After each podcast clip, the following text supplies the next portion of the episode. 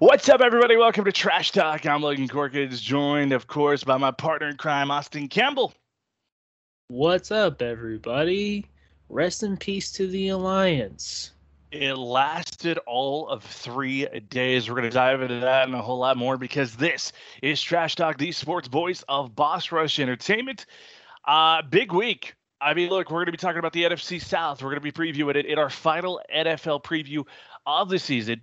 Plus, we're going to take a look at the college football season. Week one of the NCAA football season begins this weekend. It kicks off tomorrow at noon. Can't wait. I cannot oh, yeah. wait. It's going to be huge. Plus, plus, plus, plus, plus, we're going to dive into a little AEW, and that's where we're going to start today. We're going to start today in Chicago, Illinois, where on Friday night at AEW Rampage, CM Punk made his long awaited return last week on Rampage. And this was an incredible moment. If you think about it, 2014 at the Royal Rumble, CM Punk has his last match with WWE. He was taken out after he got to the final four of the Royal Rumble, was taken out by Kane, and then silence. Then he popped up in UFC. Had a couple fights in the UFC. His official record in UFC is 0-1 and 1. I he should be 0 and 2. Should be straight up 0 and 2. Um, but he's 0-1 and 1. Then he goes completely silent again for about five years. And we heard that, hey, he was working on something with Starz. That ended up being a show that's currently airing on Starz called Heels. But then he showed up on WWE backstage, and it reignited the spark with WWE, with wrestling fans across the globe that maybe the cult of personality CM Punk would finally return to pro wrestling. Friday night at Rampage, Tony Khan, the chairman of AEW really promoted this well. Did a great job of not giving it away, but it's Chicago. Where else could CM Punk make his return? Came back after seven years. Punk had a great promo too. He he cut a great promo about how you know he was in Ring of Honor from like 2000 uh, like three to 2005. Left left uh, left Ring of Honor in 2005. When he left, that was when he felt like he left wrestling. He doesn't count his time at WWE as pro wrestling because WWE, in all fairness, did abuse the living crap out of him. They didn't treat a staph infection that he had. He regularly wrestled with concussions. They didn't give him the same courtesies that they've given a lot of other WWE superstars over the years, uh, like John Cena, Roman Reigns, guys like that. And yet he was pulling more money than some of those guys were. So, um, interesting revelations there. But CM Punk is back. He will face Darby All In or Darby Allin, sorry, Darby Allin at All Out next weekend. And next weekend we also have Rope Talk coming in to talk about All Out. It's going to be awesome there. But it's great to have CM Punk back. It's just good for pro wrestling. It's just awesome. And let's go yeah, over yeah, to college Christian football. Music Punk is back. I hate you. Go MXPX. Yes, go MXPX. Uh, let's uh, let, let, let's go to the college football scene. So there was an interesting development late last week. We've talked about how the Big 12 is losing two of their biggest heavy hitters. Oklahoma and the University of Texas have both said, hey, 2025, we're going to the SEC. The SEC has officially sent them invitations. They've officially accepted. It's a done deal. So now the rest of the conference is trying to figure out what to do. There's been rumors that have linked the Pac 12 to K State. There's been Iowa State looking at the Big 10 to rejoin former rival Iowa. You've got Kansas kind of in the middle there, where Kansas is being rumored to go to the or to the ACC to make that basically the powerhouse conference for basketball. I don't think that there's any doubt about that. But the commissioners of the Big Ten, Pac 12, and ACC made it official Tuesday, announcing an alliance between the three leagues. But they offered little, little else in the way of concrete plans for the future. Kevin Warren, Craig Klikovic, or Klivikoff, and Jim Phillips talked extensively about trust, stability, and protecting the future of college athletics. But Tuesday's announcement didn't offer a clear path as far as scheduling, realignment, or college football playoff experience. Within these talks, there's been a lot of talks too. The college football playoff should go to 16 teams. I, th- you know, eight's probably the next realistic expansion, and then 16. But then there was nothing about, hey, this alliance means that the Big Ten, Pac-12, ACC, we're going to include the Big 12. We're going to start doing this nothing was said. And then the Pac 12 came out today, or sorry, on Thursday and said, we are not going to expand. We're not looking to add any more teams or universities to our conference. And basically just kind of tore away anything that was going on. Austin, what's your takes on the alliance? I'm glad it died because it was a terrible idea. Um, you know, had this been more of a thing where more of these uh, schools joined together and they conclude, you know, they got with the SEC, said we want to take on the NCAA. This seemed to just be, hey, you know, SEC's doing it now. We're gonna do it even better, and then realize that that's stupid. I'm pretty sure that the people at the NCAA probably was the ones that came down and said, "Hey, you cannot do this. This is not a good idea." Um, I I'm glad that it's dead as as soon as it started. I also found it kind of weird that the Big Twelve didn't get involved, but then, you know, I'm. This is gonna sound kind of bad, but whenever it was more about uh, the social justice matters was like a big part of why they were being an alliance. It definitely came out as like elitist, like we're not like these southern schools, uh, and that honestly I think rubbed a lot of people the wrong way. And so I'm I'm glad this is dead. It's it's really really dumb. It should have never happened. Um, and hopefully, I, I really think that Ohio State was probably another big one in this, where they're like, uh, we are gonna leave and join like the SEC if this is what's gonna happen. You know, I or Clemson or any of these other big teams, because now they won't be able to compete on the same level as those guys. You know, the big ones. So I, yeah, this is this is bad right at the start. I didn't think it was going to shut down like this. I really just thought it was going to pat her off. But the fact that the Pac 12 just like, nah, this was a mistake right off the bat, uh, just shows how half hearted this whole thing was. It's crazy too. I mean, the Big 12 has just said really nothing since the SEC said, "Hey, we're going to take Oklahoma and Texas off you." It, it's like I, I, know I know a lot of people have questioned, okay, is is the Big 12 even going to stay a conference after this? Because really, when most of the money rev- uh, when most of the revenue from the conference comes from those two schools, you take those two out. Your biggest draw in the conference is what? Iowa State football? Maybe Kansas basketball? There's nothing really left. And then you have to look at a school like TCU. TCU might have to start looking at the SEC because every other yeah. Texas team is now going to be in it. Texas Tech same way.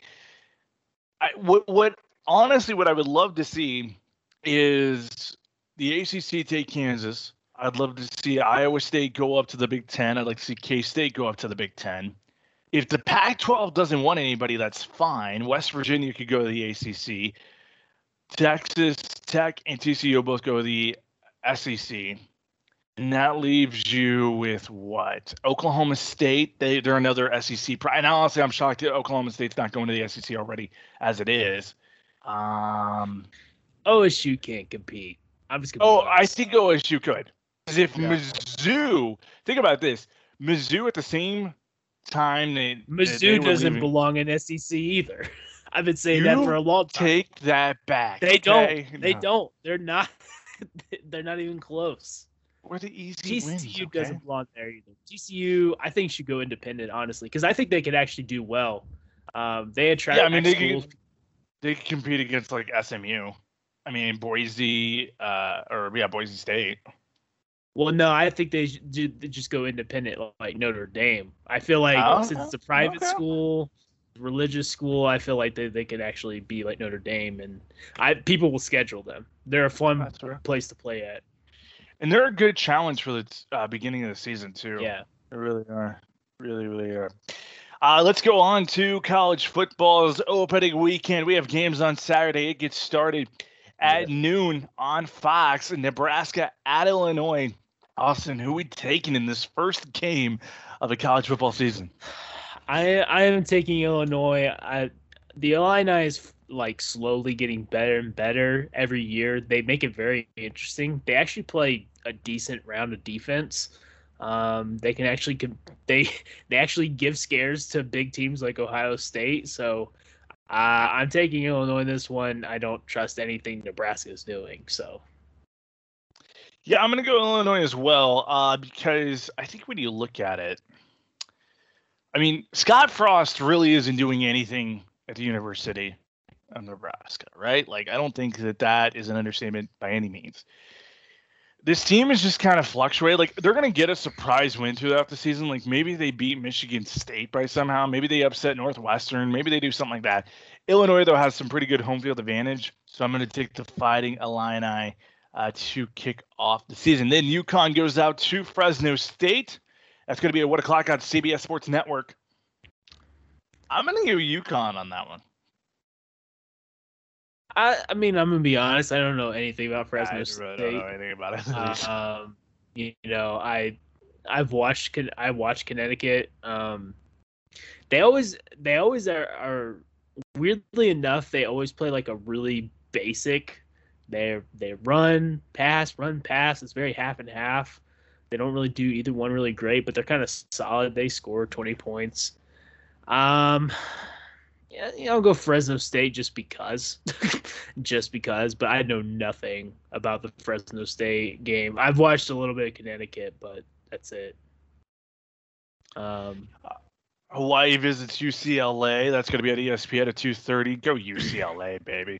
I think UCLA is a sleeper team in the Pac-12. I think they kick it up this year. Um, I think you're going to see them compete with.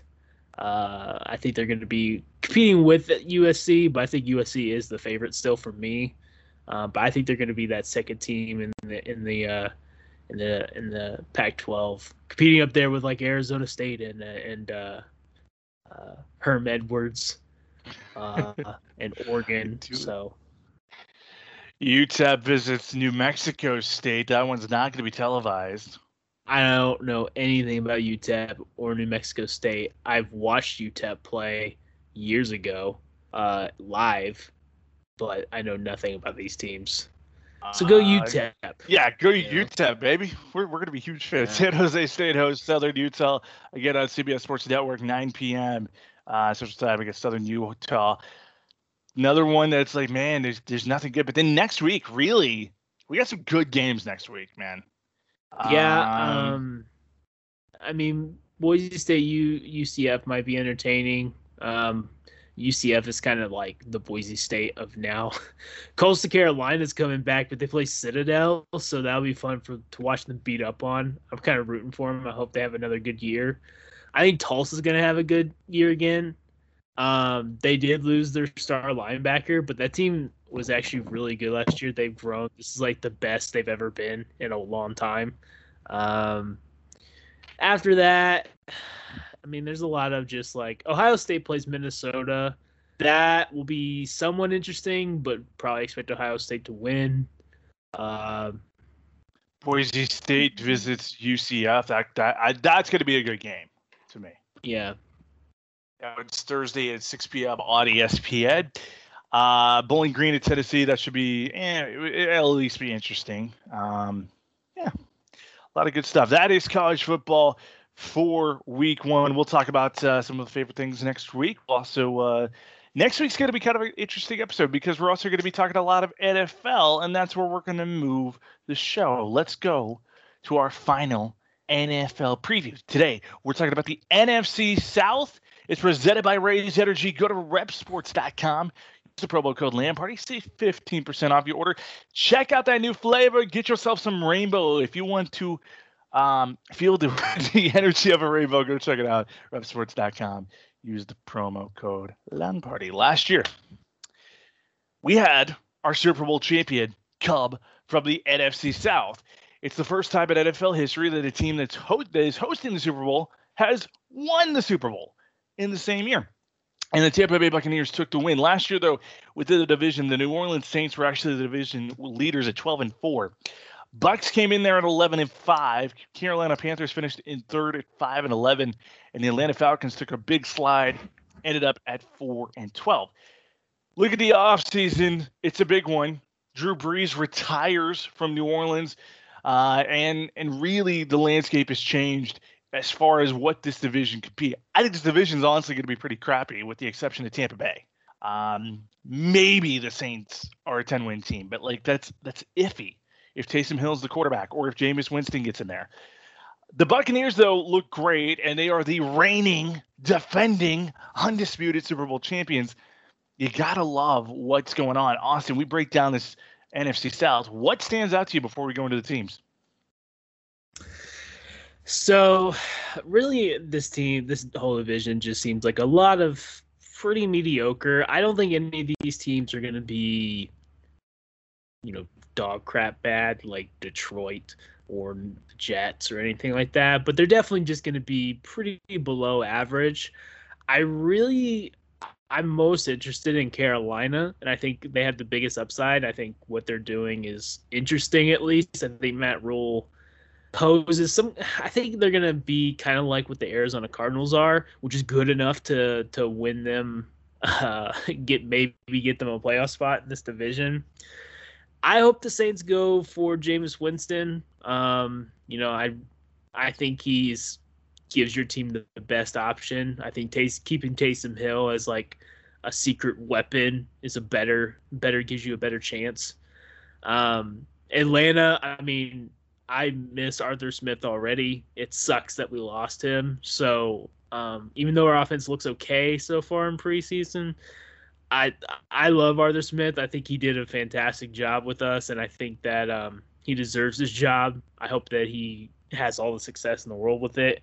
Um, I don't know how the defense is going to look, but I know they're going to score a lot of points. And Tampa Bay, I mean, it's just Tampa Bay. Uh, they their their biggest reason why they won last year um, was their defensive line, and they drafted defensive line with their first few picks. So they already are just getting even better in one spot. They've returned almost every one of their players they have so many people in that front line that they can constantly switch out. As long as Tom Brady stays healthy, as long as the offensive line stays healthy, that team's going to be really good. I don't know if they're good enough to repeat. That's like it's a hard thing to do in the NFL, but man, I I'm very interested in seeing them try, you know. I think it's going to be slow again. I think they're going to do what they did last year. I think it's not going to be pretty. It's going to look a little rough, but towards the end, when it's time to go, they're going to be one of the t- best teams. It's one of those things too, where it's like you know you look at um, the rest of the NFL. I think the NFC as a whole is just a lot better. I think you, know, you look at the NFC West, and it's a much stronger division in my opinion. The NFC North has enticing pieces. The East, if Washington and Dallas are both good, the Giants could creep up there too. I mean, I just I think that there's a lot of good talent across the board. Let's go, let's dive into some specifics on the teams. Let's go with the Atlanta Falcons. Last year they finished with only four wins. They go into the draft hungry. Matt Ryan still the quarterback. He ain't going anywhere yet. Kyle Pitts was their first draft pick. He was taken fourth overall from the University of Florida. He's a big tight end. You hear a lot of comparisons to George Kittle, to Travis Kelce, as they should. This kid is absolutely a powerhouse. I think he's going to bring a lot of stability for Matt Ryan as far as the short passing game is concerned. But then two, he's really proven himself as a great run blocker as well. So you look at how can Atlanta get back into the offense that they want to be in? They have to have a strong run game, and that that happens if you have a solid offensive line. They also got Jalen Mayfield in the third round. He's another offensive lineman from the University of Michigan, who's really going to be able to help take that up. Drew Dalman in the fourth round, center out of Stanford, again helping that offensive line. Frank Darby, wide receiver out of Arizona State. He was taken the sixth round. A lot of people like him strictly for the coach that he served under. That is Herm Edwards. Arizona State has a great offense that's built for NFL ready players. Frank Darby could be that. The issue was they didn't have a speed that a lot of play, that a lot of teams were looking for. He didn't have the ball awareness that a lot of people were looking for. If Atlanta can figure out a way to turn him on, I think that you have a really good chance um, to, to, to really have like an okay offense this year. like Matt Ryan's towards the end. Austin, how long do you think Matt Ryan still has in the league? Oh, he's got a few years. He's definitely going to be he's he's going to be just fine. I I love Matt Ryan. I think he's kind of in that Matthew Stafford deal where he's just in a really rough spot. He's not the best, but he's definitely fulfills the role. Um, I think that they're going to have no problem scoring points. I think he's going to be just fine. I don't think he's falling in the ways of like Joe Flacco or anything like that. So I definitely, I definitely see him being just fine. Uh, I will say Mike Davis is their running back. They got him from North Carolina. He played the backup spot for McCaffrey last year, and that dude's great. I like seriously, he is the guy in fantasy that I think you want. I think you want him. So they did get Cordell Patterson, wide receiver, uh, in it as well, and uh, Duron Harmon. I think look, I think Atlanta could be a four-win team, but they also have the potential to be. Really think about Atlanta's season last year, right? So mm. many of their games came down to you know they they they'd come out with a big lead, and then the defense would just completely give it up. Yeah, uh, we saw it against Chicago. We saw it against Tampa Bay. There's so many games last year that Atlanta was in, but couldn't close the deal. If they can figure that out this year, they got a really good chance to do something yeah. better. They have no problems on offense. Their offense is is is great. Their offensive line's not the best, but it's good enough. They got a great wide receiver corps. Ridley and Gage are are there, and they have the best kicker in the league. Uh, you know, they've Absolutely. got all the things that they need. It's just that defense is is pretty terrible. With Arthur Smith being an offensive guy, I don't know how much better it's going to be, but hopefully they were able to pick up some some key pieces to help him. I think one of the interesting parts to Atlanta, and this is a thing that's not talked about enough, and I really think he deserves more credit than he gets. Matt Ryan, even though he's a pocket passer, has a great way of avoiding the hit or at least trying to stave off the hit as long as he can. Um, it's a very underrated quality. Him and Matt Stafford, like I look at those two guys, not just because they have the same first name, they have a lot of similarities in that respect of like they can avoid the pressure and try to keep the play going as long as you can. You're seeing the new age of quarterbacks, the Patrick Mahomes, the Lamar Jacksons, who can do that with their feet and run around to do all these crazy things. Stafford and Ryan are both though pocket passers who just do it just by oh a quick duck over here, then throw just those little things that really make a quarterback have that long term um, ability that, that, that Ryan and Stafford are both had. Let's go to Carolina, the Panthers. Finished with five wins last year, finished third in the division. They went kind of like all over the place in this draft. They got uh, Jaycee Moore or Jaycee Horn, cornerback out of South Carolina. Their secondary was trash last year. Uh, if you had a deep attack you were going to score on the Carolina Panthers last year. So they get a little bit of insurance there. Terrace Marshall, wide receiver out of LSU, comes over in the second round. And then when you got to- Tom or Tommy Tremble, tight end out of Notre Dame, he's a big boy who fell badly in the draft last year. He should have been a second round pick. Um, whatever reason, fell though, and, and, and, Carolina rightfully picked him up. Defensive tackle Dav- Daviyon Nixon out of Iowa. Let me tell you about this kid. For a defensive tackle to have as much speed as Nixon's had is incredible. Uh, the, the the big thing coming out of camp, and I, I was listening to Sirius XM this morning and listening to Carolina uh, Sports Radio. They have been absolutely enthralled by how quick he is off the ball, how great he is at, at, at identifying where he needs to be to be able to beat the offensive lineman. Really great uh, player there. Dev- or uh, Shi Smith, wide receiver out of South Carolina, another just awesome weapon, and then Thomas Fletcher, long snapper out of Alabama, was a weird pick. Well, I get it. I get it. I, saw some footage of that kid. What do you think of uh, Carolina going forward? Man, I want Carolina to be good. I want them to succeed. I want Darnold to be able to do something now that he has an actual team. I like their offense going. I like what Matt Rhule's doing. They had some great steps forward just in the first year. They played a lot more closer games. I think they're going to be interesting. I still have big questions on this defense. I think the rushing game might be okay, uh, but the linebacking corps and other than Kuechly, who may or may not be injured, and then the whole secondary is pretty rough. Um, honestly, just like with the rest of these NFC South teams, outside of, well, I really just say the same thing for just Atlanta that they're just going to have to win in shootouts. Uh, is Darnold going to be that quarterback? I don't know. This is the time to figure out if he is that guy or not. Uh, they really don't have a backup, so uh, I think Will Grier is still their backup, and I don't think he's going to be uh, much competition. So this is Darnold's chance to prove that he deserved to be picked that high, uh, and that it was really just the Jets' fault, which I think it was. I mean, you know, Adam Gase uh, is all you really need to know about his time there. Um, I want to see this team succeed. I think they're this my sleeper hit. I think they're going to be the ones that kind of sneak up. Uh, they were five and eleven last year. I really could see this team going nine and eight uh, at the best, but I don't think you're going to see much better than that. I don't think they're going to be a playoff team, but I think they are going to be in the middle there. It'll be interesting too to see Sam Darnold with a with a coach that really actually understands his gameplay. Like Panthers made it clear they wanted Darnold in the offseason. They got him.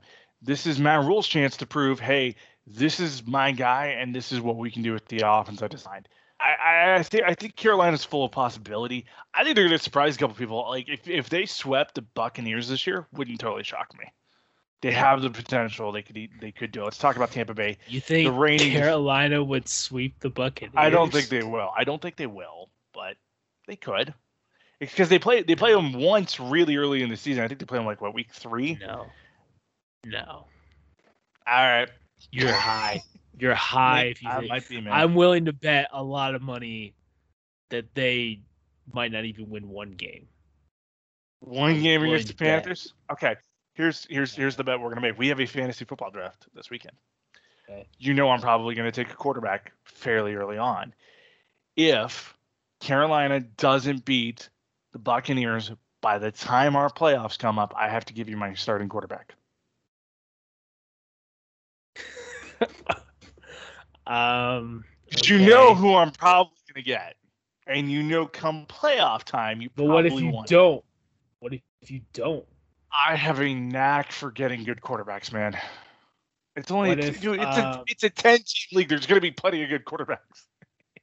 I'm just saying that you know I've I, there's a lot of Mahomes people in the group already. You know, because I, I assume this. Is, what if I take like, him in the first round? I mean, that that's on you, dude. I I don't know. I'm not. See, you could totally see me, but okay. Odds are I'm going to get at least the top ten quarterback, right? That's a top ten quarterback. Let's say yours gets injured.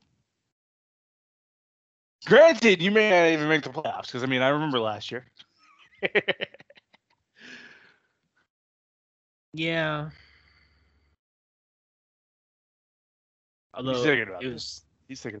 Yeah, we'll get back on this. While he's doing that, let's talk about the Tampa Bay Buccaneers again. Winning the Super Bowl is a huge thing. Tampa Bay hadn't seen one since. Oh yeah, Tony. Yeah, Tony Dungy did it for him back in like 03. It's Super Bowl. Tom Brady, of course, the hero of all heroes. But Bruce Arians gets a lot of the credit too. Great coach, who really kind of helped turn this team around. The second half of the season, they were unstoppable. Going into the playoffs, they were even better. Obviously, they won the whole thing, so damn, they were pretty good. But then, more importantly, they shut a really great offense up in the Super Bowl. They shut Patrick Mahomes completely down. They made even his superstar level power be become flawed, and, and they really exposed some of the weaknesses of the Chiefs. You look at the offseason that they had, they didn't make any coaching changes. It ain't broke, don't fix it absolutely. Free agency, they didn't do a ton either. Um, they did get Creed Humphrey and Trey Smith, both awesome offensive linemen who should be able to buy Brady a little bit of time. You look at the uh, draft class for him. They had Joe Tryon or Tyron from uh, Washington, outside linebacker. They did get Kyle Trask, quarterback out of Florida, if I can talk today. Robert Hainsey, offensive tackle at Notre Dame. KG Britt, the linebacker out of Auburn little defensive heavy in this draft, but they still get a quarterback that they might be able to turn into a new franchise guy if this is in fact Brady's last year. There's a lot of speculation across the league that Brady and Gronk might ride out into the sunset this year. Austin, do you buy that this is Tom Brady's last season? I will never ever say that is Tom Brady's last season because I never wanted to be Tom Brady's last season. I hope Tom Brady plays until he's 60 years old.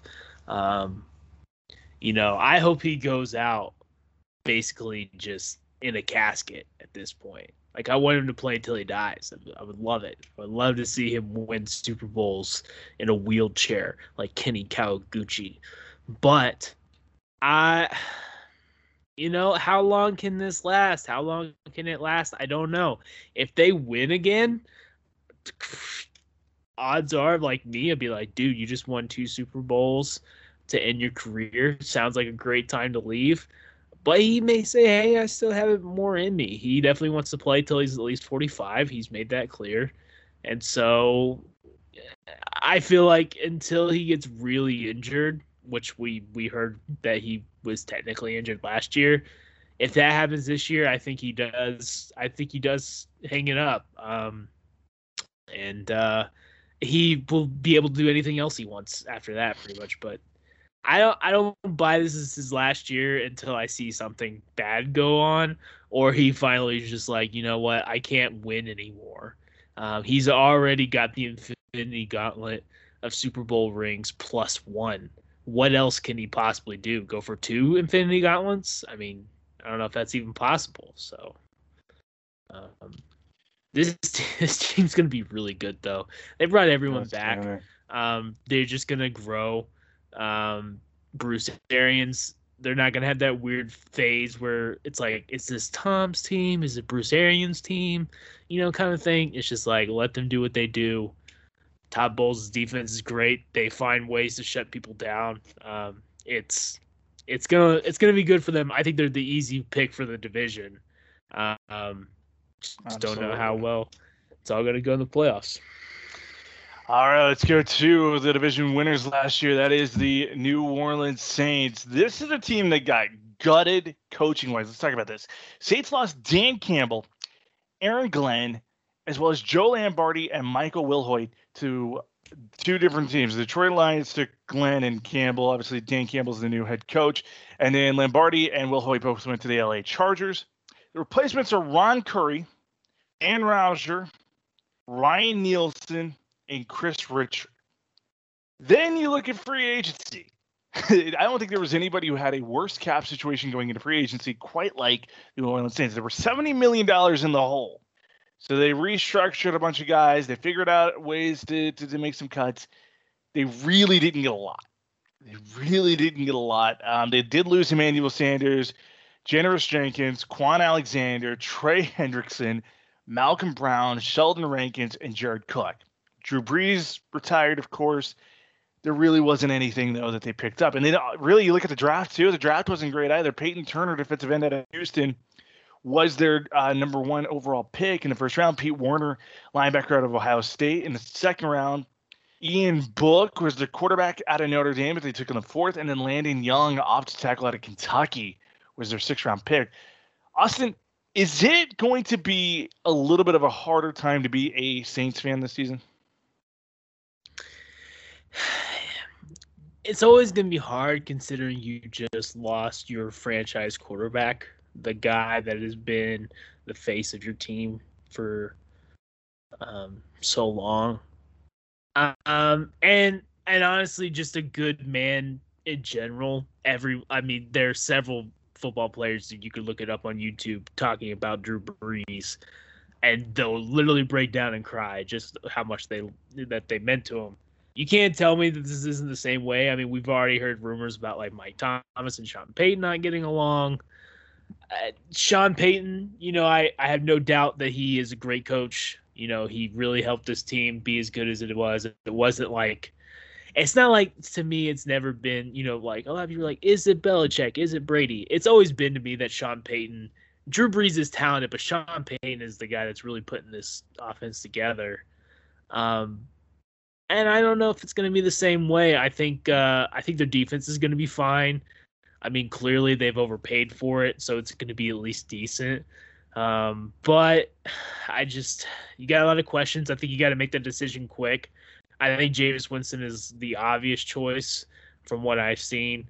Um, yeah, I. It's going to be hard being a Saints fan. I don't think it's going to be great. I don't think you're for years it's been guaranteed the Saints are going to be in the playoffs. It's not the case anymore. So, um, yeah, we'll see how it goes. All right, ladies and gentlemen, it's time to pick the NFC South. Let's go. Number four, who we got? So number four, I'm gonna say Atlanta. Um, I think I think they're gonna get. I think they'll be. I think it'll be a five six win team. I think a lot. I think almost all of them are gonna be five six seven eight team wins.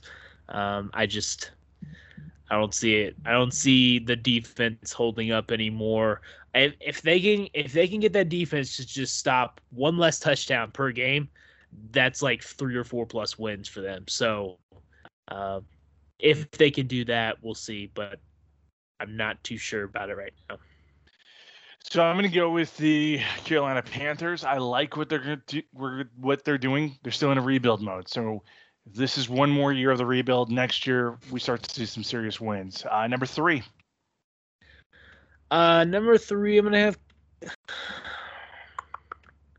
I'm gonna I'm gonna take New Orleans. I think I think New Orleans is gonna struggle this year.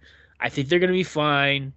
Um, the only reason why I have a number three is because I'm taking a risk on my number two. So, um, uh, but I, I think this team's to be pretty mediocre for the most part. I think they're going to score points. I think they're going to stop people. I just I don't, I don't see any wow factor coming from them now, and I think they've lost a little bit of leadership with Drew Brees gone. Yeah, I really debated putting New Orleans at four, but I'm going to put them at three as well. I you know I think Sean Payton's at a really interesting point in his career. He doesn't have his piece that's really made his offense spark, you know, over the last decade in Drew Brees. And I think a lot of coaches struggle with that in the first year in particular. And you're trying to get that game plan together of what's the future look like. You know, uh, we saw Belichick, you know, try it with Cam last year, really didn't fall. So now he's got Mac Jones. Okay, year two of Belichick without Brady, I think it's going to go a lot better than year one did. So this is the first year for uh, for uh, Payton without Brees, and I think that, I think it just plays a factor. Number two. Two, I'm gonna take Carolina. I think I think this is their jump year. I think they could actually be like the Chargers. I think uh, I think the Chargers are gonna make a big jump. I think Carolina might make that big jump. I'm taking just a real risk here, thinking Sam Darnold will actually show uh, what he was drafted for and that Matt Rhule will really be able to have that offense going the way it is. I like that Christian McCaffrey's back.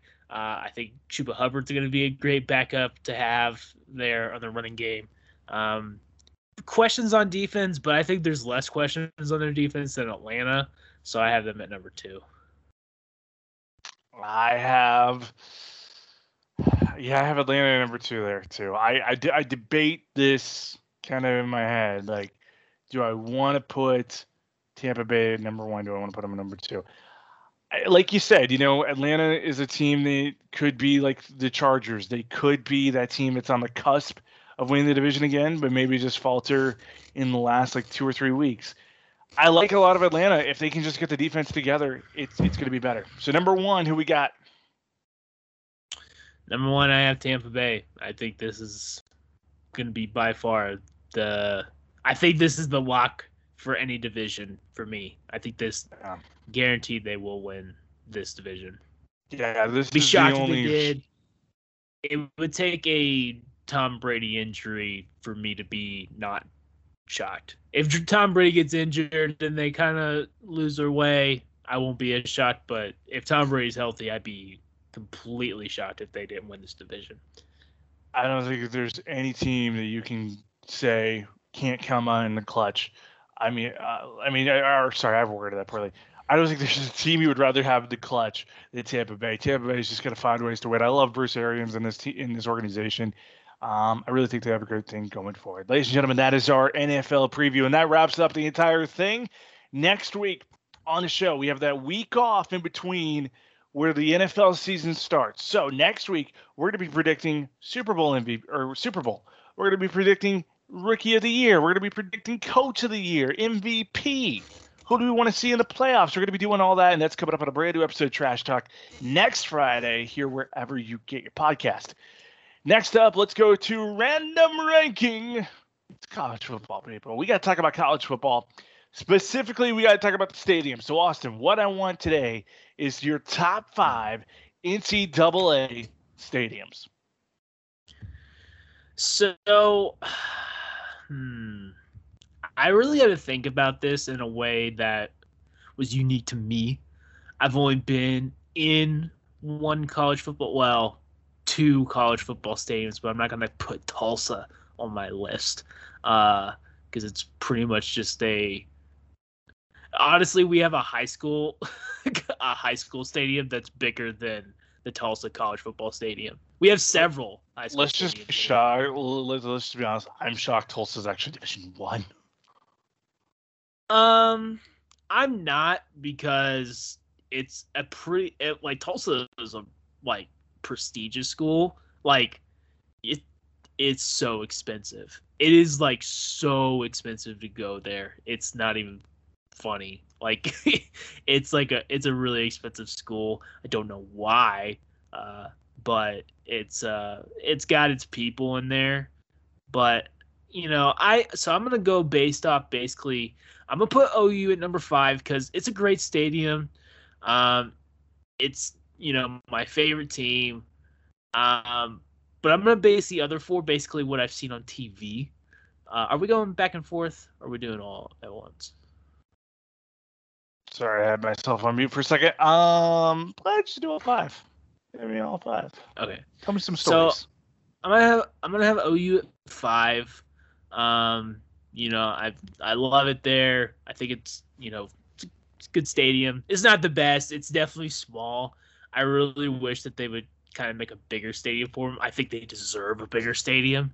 Uh, they still have one of those. One of the ends is not like fully encircled, so I feel like there could be more more people in there. It could be louder.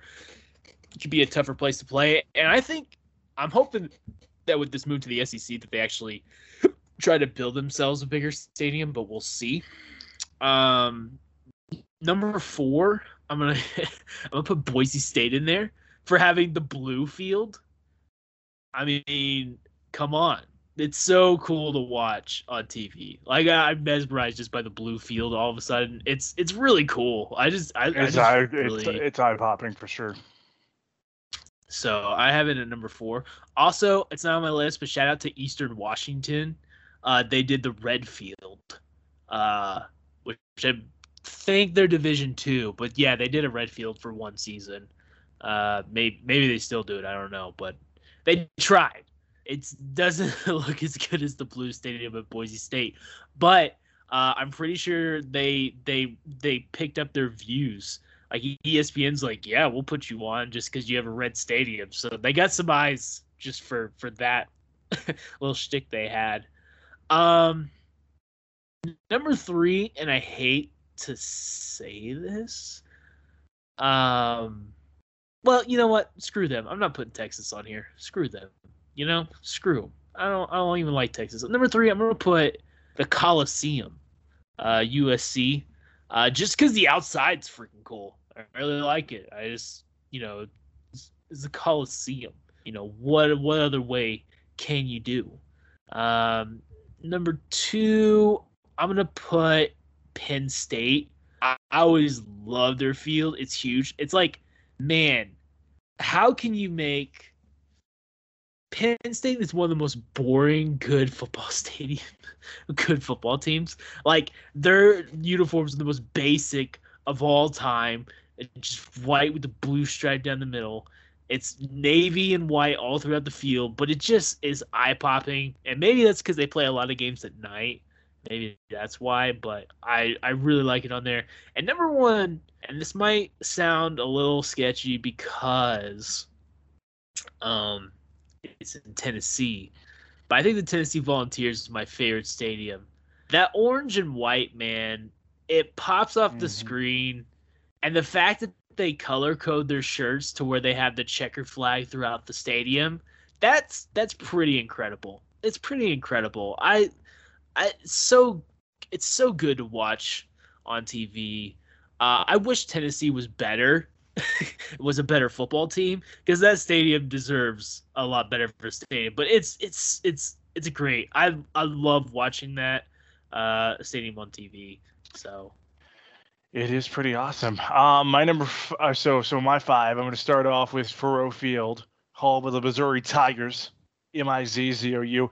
It's just so many memories at that stadium. Um, I've seen Florida play there. I've, I've, I've been to so many Mizzou games, but also that was where I had a mascot camp one time, and so getting to walk on that field in my mascot character was really really cool. Um, I've gotten to cheer there as well, and it's it's a really just great stadium. I love the uh, general admission seating you can get on the hill. it's a really cool atmosphere. I was also there for probably the most important game of the last like 20 years when Mizzou hosted the then ranked number one Oklahoma Sooners and Mizzou pulled the upset. That was absolutely insane. Um, one of the one of just the best games there. Number four for me is the is Michigan Stadium, home of the Wolverines. That stadium is where time honored traditions just meet with some with one of the best overall schools and, pr- and proud traditions in college football. You can't go wrong with Michigan. Uh, number three, I'm going to go with the LSU Tiger Stadium. Tiger Stadium. I mean, you think college football, you think of these big, glorious stadiums. This is a stadium that beats a lot of NFL stadiums. It's just such a masterpiece and a wonderment. The experience is just unlike any other.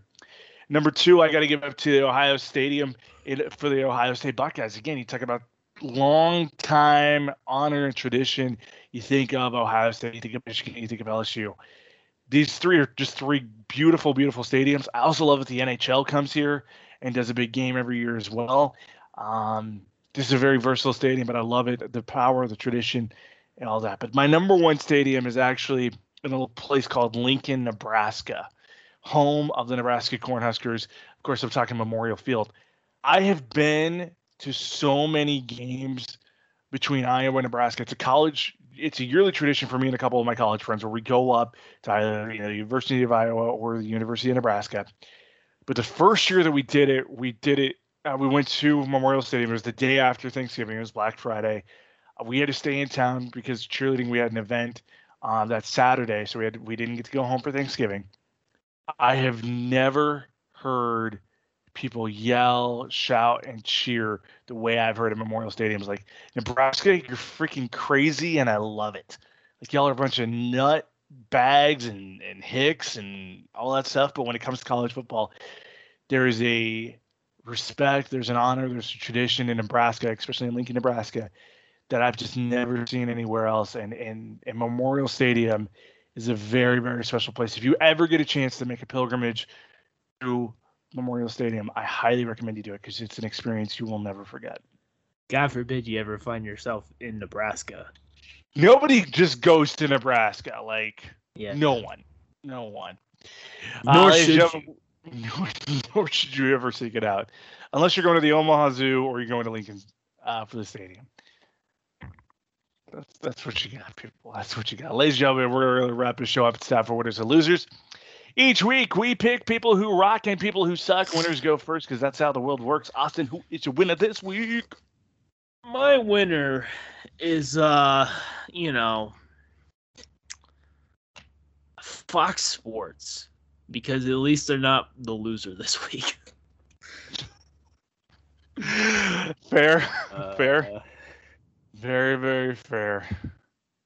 Uh, my winner this week. Who do I want to make my winner this week? Oh, you know what? We didn't get to talk about this, or we should have a couple weeks ago, but we, you know, we took last week off. Which, thank you all for being patient. Planet Comic Con was awesome. Uh, you took our social media feed. Uh, Nick and I had a wonderful time together. I didn't actually go to Planet Comic Con. I had to work, but you know, Nick had a great time. What a loser. I took, I did take, I, we, we are going to tell a little Nick story here for a second. I took him to a Japanese barbecue restaurant. Um, it was me, him, Matt, Matt's little brother, and who was the guy that we met at Target when I was in town? Was oh, Blake. Yeah, Blake. Yeah, Blake. So we're all sitting there, and and this is one of those places where you have to cook the meat yourself. Matt is so hesitant to put anything on the grill because he's like, well, "What if I don't cook it enough? Like, what if it's raw?" Matt like burned his like four, first like three pieces of meat because he was too scared to try it and mess it up. It was it was good times. Uh, also, shout out to our waitress. She was the best I think I've had in a really long time. Really set a good vibe for the trip. Anywho, what was I saying? Oh yeah, we took last we took last week off for Planet Comic Con. The week before that, though, I got to give a sh- shout out to the MLB for the Field of Dreams game. The game itself oh, was yeah. incredible. White Sox versus Yankees goes into the ninth inning with uh, the game tied. Yankees try to make every last ditch effort they could to win. The White Sox win in walk off fashion. But before the game started, you had Kevin Costner come out of the right field wall through the corn it's just he does like the most stoic walk I've ever seen out of anyone. He walks through and he looks back to right field, and all of a sudden, just out of nowhere, the White Sox and Yankees players come through. It was a really spectacular moment. It was very, very, very well done. Way to go, MLB. Shout out to the Reds and Cubs who will have the Field of Dreams games next season. Gotta love what MLB's doing, man. Loser this week. Austin, I know you got a big one. ESPN sucks. I'm so I hate it. I hate it so much. Gone are the days. And you know you know those that that time where people are like, "Oh, you know, you'll always think that your version of the kids' movies are better." Like people are like, "Oh, you only like Space Jam because you were a kid when you watched it," and and now the kids of today are gonna like Space Jam too. I I disagree, but I'm willing to take that argument. I think it's a decent argument. ESPN is not the same, man. I I have never I miss the days of you know when Around the Horn was great and and PTI is still great, but you know when PTI was was still kicking and Sports Nation, I miss Ryan Russillo and Bill Simmons and Colin Cowherd and Dan Le Batard and all these people, and now they're just all gone. And today, you know, or what was this? Two days ago, Rachel Nichols is gone. Now, oh well, a lot of you are thinking Austin, she's racist. Uh, whatever. I I don't think she is. I think I think she was right to be a little nervous for her job. I mean, I think for a woman to be like the way that she had to work just to get into the man's world and then have that job and do a great job for this, I don't think anyone's ever complained that Rachel Nichols sucks. Uh, and then just for it to be like, now it's like she's a little worried that hey, maybe her. It, it's like Toy Story, man. It's like Toy Story, you know? It's like, you know, Woody was the new toy, and now Maria Taylor's Buzz, and she's a little jealous. She's like, man, they just really like her. And then he's gonna, now they're gonna take her, maybe she'll take my spot. But Rachel Nichols never pushed Maria Taylor out the window. You know, she was never did a Woody on Buzz. You know, she was just talking about it. And now, and then that became a racist thing. I'm so sick of just like cancel culture. And I may sound like an old man, okay?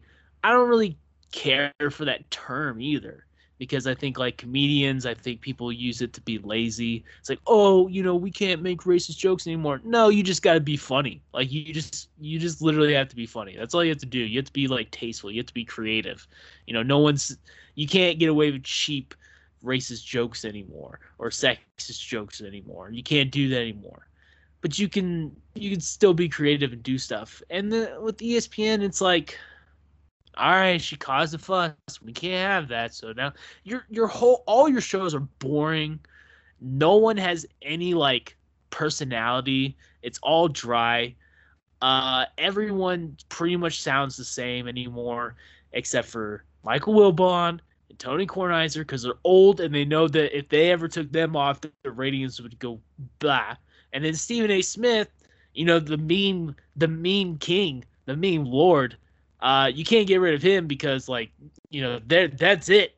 You know, they got rid of Max Kellerman because, you know, I, I don't know why they got rid of him. And maybe Rachel Nichols had some other stuff that no one talked about. Maybe she really was a racist. Maybe she's a white supremacist. Who knew? You know, I didn't think she would be, but it's possible. But this whole thing where everyone on Twitter is just coming after people because they made one mistake. And not even a mistake, just they voiced an opinion that was in private, I think is just dumb. Stupid. And I'm so sick of ESPN. And I'm glad that they're tanking. I'm glad that ESPN is failing because I'm so I'm so over it. ESPN sucks. Maybe uh, they'll lose college football, and uh, that's pretty much all they have because they have, I guess they had the Monday night game. Uh, maybe that'll go away, and then I guess they have NBA. I mean, they got the sports. It's just everything sucks. All the shows suck. They're terrible, awful. If, if, if you go back to the days, you know, one of the reasons people loved ESPN was the personalities, the Mike and Mike in the morning. Like, like re- looking at what Mike Greeny is now to what he used to. I can't stand Mike Greenberg. I think he's one of the worst person. I think he's dangerous to sports in the simple fact of he's an ignorant tool. Um, Mike Golic was one of the nicest, just most genuinely awesome people. His son's a good voice, but man, there's just nobody on ESPN that I gravitate towards. Yeah. I mean, Around the Horn is like terrible now. It's Yeah, so I mean, bad. Tony Reali's half the time they're not even arg- they're not even arguing about sports anymore. They're just like giving each other blowjobs on their social issues. I'm like, get why I'm not watching CNN. Okay, if I wanted to watch this, I'd watch CNN. I watch Fox News. I don't want to see you all give each other blowjobs about your political opinions. Yeah, I, Give I miss. I missed the days when I could tune because Around the Horn was the show that I grew up loving. I missed the days when Woody Paige, you just you you look for his background image. What's he got on the chalkboard today? Yeah. Tim Cowlishaw. What's he gonna ride Woody on for this today? Uh, Bill Plaschke. And now that Jackie what- Mack is retired, Oh, I don't care about the writing. I don't care about the writing. I'm sorry, but Pablo Torres is a joke of a personality. I don't like him. I've never liked him. Um, Kevin Blackstone just goes, or Kevin Blackstone's cool. Um, who's the other dude? Um, uh, A. Donde is no. pretty boring. Yeah, he's Israel's boring. Pretty but- boring. Um, you know, I won't say what I really think about Israel, but uh, um, you know, Israel's whatever. You know, yeah, I mean, there was a time like Round the Horn was like rating wise, it overtook PTI for a little bit, and that was because Tony was running a great show, and it wasn't Yeah. about oh we, we gotta have these guys pop off a 3D wall. Like no, I mean, yeah, the production's gone up and that's cool, but like ESPN and really like I, I go back to the days too, like even Sports Center, like you tuned into Sports Center because you want to watch Stuart Scott do the news in a way nobody else would do it. There was a personality. Heck, John Anderson, same way. John Anderson for a basic white dude was entertaining as hell. Um, you tuned in for that. You tuned in for Adam Schefter was just coming up, and he was that goat. He was that great guy. But then you also saw um, uh, Chris Mortensen in his prime. There were these personalities. There were these people. Heck, I had personnel. I had ESPN anchors on my wall as a kid. That's just something we don't have any these days. I do think, you know, as you were talking about cancel culture, cancel culture is such a dangerous thing because people, there is a mission that I think every single one of us as human beings is called to do. And I'm not going to preach, but just to say, we're, we're, we're, we're taught to forgive. We are, we're meant to forgive each other. We're not meant to act in hate and to act in violence all the time. Learn to forgive, but more importantly, learn how to forgive yourself too. Forget your past, learn from it, grow from it, and move on. There's just there's no way to do that anymore. It's like you messed up. Now your your life, Your life is over. over. You can't do anything. You know, Yeah. there's so many great people that have been canceled. It's like, who the frick cares? And who are you to I- decide? Yeah, I mean, Sports Center still has the stuff. I think you know Kevin Negandhi and uh, Sage Steele are pretty good. Scott Van Pelt's on, but he's like way late. You know, it's just, of course, and and, um, and maybe I don't know who this who even ESPN appeases to because I feel like most people watching ESPN are really just big sports heads or they're older people because I mean, how much Sports Center have you watched? Said I watch that. I, I will watch NFL Live when it comes back because I think that is the best. No, but like how much show. like actual ESPN shows, not like the pre-shows, but just like ESPN, like Sports Center and Um, radio shows they have on now.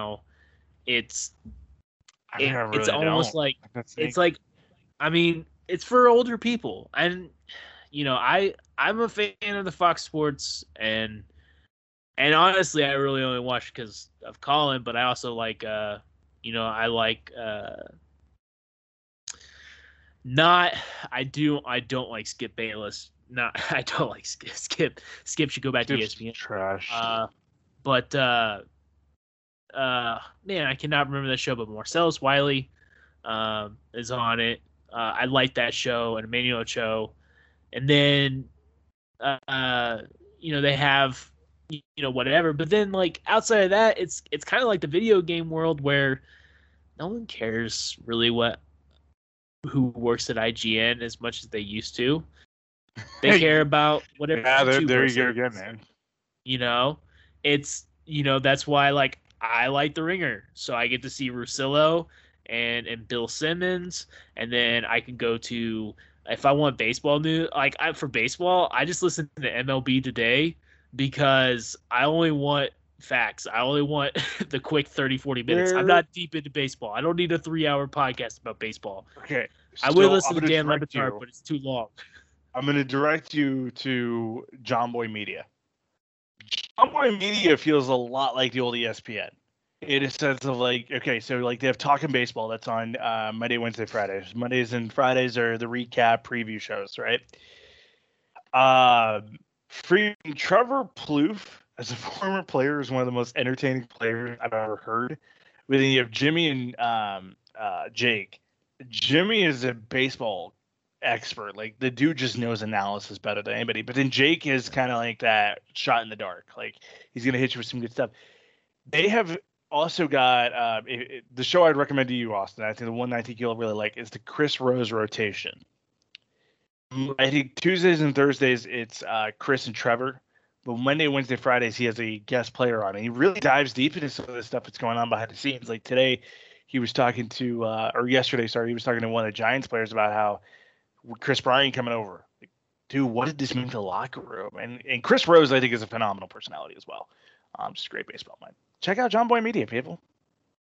Check it out. Maybe. Guys are awesome. We love. Check them out, dude. I, I will say that it's like I like the everyday. Give me the scores, give me the stats, give me a little bit, thirty minutes in and out. I don't anything other than that. I I'm not that big into baseball. Football, yes. Basketball, yes. Baseball, no. That's fair. Ladies and gentlemen, next uh, Monday, or sorry, Monday, I guess I should say, be sure to catch a brand new season of Q-List. We got to give a huge shout out for a second before we talk about this to Corey Deering and the man sitting with me here in this chat, Austin Campbell. These two absolutely killed it on Q-List and the Mighty Ducks. It was a four episode run of Q-List. If you haven't checked it out, it's available wherever your podcast. Just search Boss Rush Entertainment you guys killed it to the point where it is the highest downloaded weekly series in Boss Rush and Land Party history. So way to go, guys. Yeah. Uh, check it out if you're a big uh, Mighty Ducks person. Uh, we do do the show, uh, but we mostly get into like anything else other than It's the not show. really the show's fine. Podcast. we really got into rules of engagement. We no, I mean the first three episodes we we were full on on Mighty Ducks, but uh that fourth episode it's yeah, you're definitely getting uh you're getting more of like we talked about rules of engagement. I try to sell him on on Brooklyn Nine Nine because that's your next series, and so it's a lot of that going on. Talked about the OC. He's trying to sell me on the OC. I said this is not gonna happen, dude. I'm No. just telling you, no. We talked about Gilmore Girls because Gilmore Girls is a great show. So you know, go check it out. Yeah. Uh, ladies and gentlemen, uh, so Monday, brand new season of Q-List. Josh and I are back together as best friends can only do because we are in Brooklyn to talk about the 9-9, Brooklyn 9-9. We talked about season one, uh, great season. We're going to talk about season two the next week. Wednesday, you may or may not get a new episode of Land Party. We're, we're debating that one right now. Uh, Land Party should be back, but there's a chance we don't get a chance to record it. So uh, check our social media, Boss Rush Entertainment on, on Twitter, or Boss Rush ENT on Twitter. Check that. Next week we'll be back there with Trash Talk, brand new episode. Like I said, we're going to talk about the NFL predictions for the whole year. Talk about college football. Uh, I'm sure baseball will be a topic of conversation. And if uh, Logan Paul gets into an absolute mess of himself this weekend, we'll probably talk about that too. So, all that good stuff next week. Trash Talk for Austin Campbell. I'm Logan Corkins. It's been a pleasure to be on the show. Peace out, y'all. Later.